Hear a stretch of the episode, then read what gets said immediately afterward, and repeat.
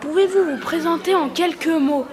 Alors voilà, je m'appelle euh, Romano, je suis euh, géologue, j'ai fait mes études à l'université de Lausanne et je travaille maintenant au service de l'environnement du canton de Fribourg. D'accord. Quel âge aviez-vous en 1986 J'avais 18 ans. J'avais 18 ans.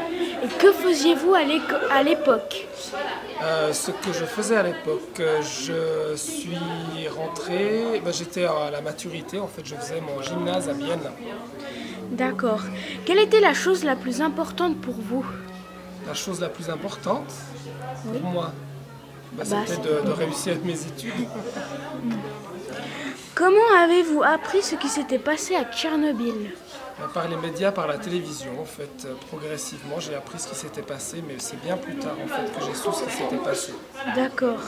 Quel était votre sentiment par rapport à ces, à ces événements? Mon sentiment est que euh, l'être humain joue peut-être avec des forces qu'il n'est pas toujours capable de maîtriser.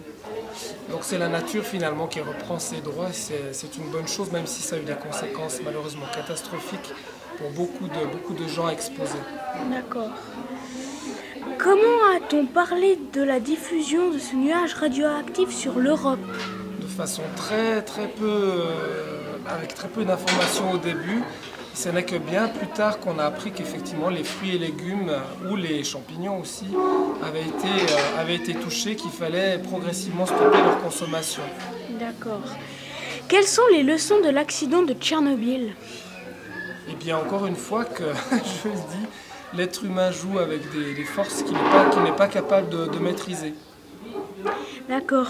Dans quelle mesure cet événement a changé quelque chose pour vous? Je crois que j'ai pris conscience effectivement que la- que l'énergie nuclé- nucléaire n'était pas une énergie aussi propre que ce qu'on voulait le laisser l'entendre. Et surtout la, la question de la sécurité, puisque c'était quand même la première fois qu'il y avait un accident majeur. Que pensez-vous de l'énergie nucléaire aujourd'hui?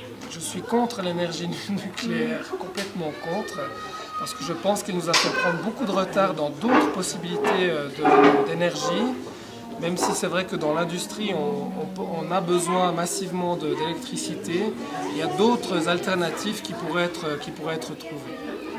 D'accord. Merci beaucoup pour cette interview et à bientôt peut-être.